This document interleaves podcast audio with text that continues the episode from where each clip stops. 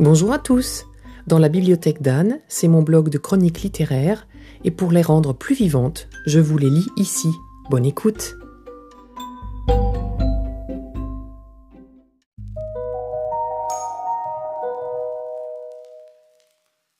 Je crois qu'il y a dans la littérature islandaise, en tout cas dans celle de Odur Ava Olafsdottir, un je ne sais quoi de poétique et d'indéfinissable qui donne à son œuvre un aspect très doux mais particulier aussi. J'avais absolument adoré Rosa Candida, lu l'an dernier. J'avais trouvé ce livre très beau, tendre, avec de belles descriptions de nature, de belles relations familiales, complexes aussi, et j'avais envie de continuer à lire cette autrice. Cette fois, je sors de ma lecture un peu moins passionnée, mais vraiment étonnée par ce livre, ce qui n'est pas mal.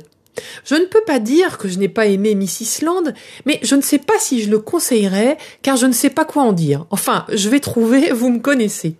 L'histoire. On est dans les années 60, en Islande. Ekla est une jeune fille d'une vingtaine d'années qui écrit des nouvelles et un roman et qui ne rêve que de ça, d'écrire encore et toujours. C'est une gentille jeune femme, intelligente, fidèle et douce.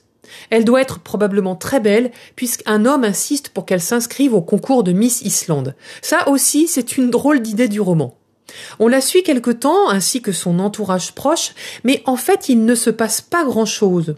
Ou plutôt, pour être juste, le roman dévoile plus les personnes qu'il n'enchaîne les situations comme son meilleur ami qui est homosexuel et qui évidemment dans les années 60 en Islande peine à vivre normalement, un petit copain poète qui comprend un peu tard qu'elle écrit et qui se trouve nul par rapport à elle, et surtout sa merveilleuse meilleure amie qui se découvre elle aussi une envie d'écriture tout en s'occupant de sa petite fille et en étant enceinte d'un autre enfant.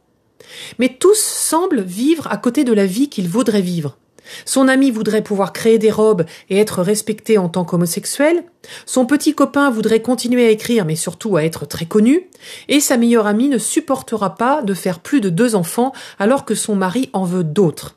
J'ai beaucoup aimé ces deux personnages de jeunes femmes. Mais de voyage de l'un en train au voyage de l'autre en bateau, de courrier entre amis, de passion de son père pour les volcans, le roman passe et je n'ai pas compris ce qu'il m'avait apporté. Et pourtant, il y a sur tout ça un voile de poésie, de lenteur et d'une certaine mélancolie qu'il n'est pas désagréable de soulever. Mention spéciale aux belles couvertures des éditions Zulma, créées par David Pearson. Ce roman a obtenu le prix Médicis étranger en 2019. Dans ma pile à lire, le prochain roman de cette autrice est L'embellie, gageons qu'il me donnera envie de continuer sur ma lancée. Je vous dis à très bientôt pour un prochain épisode.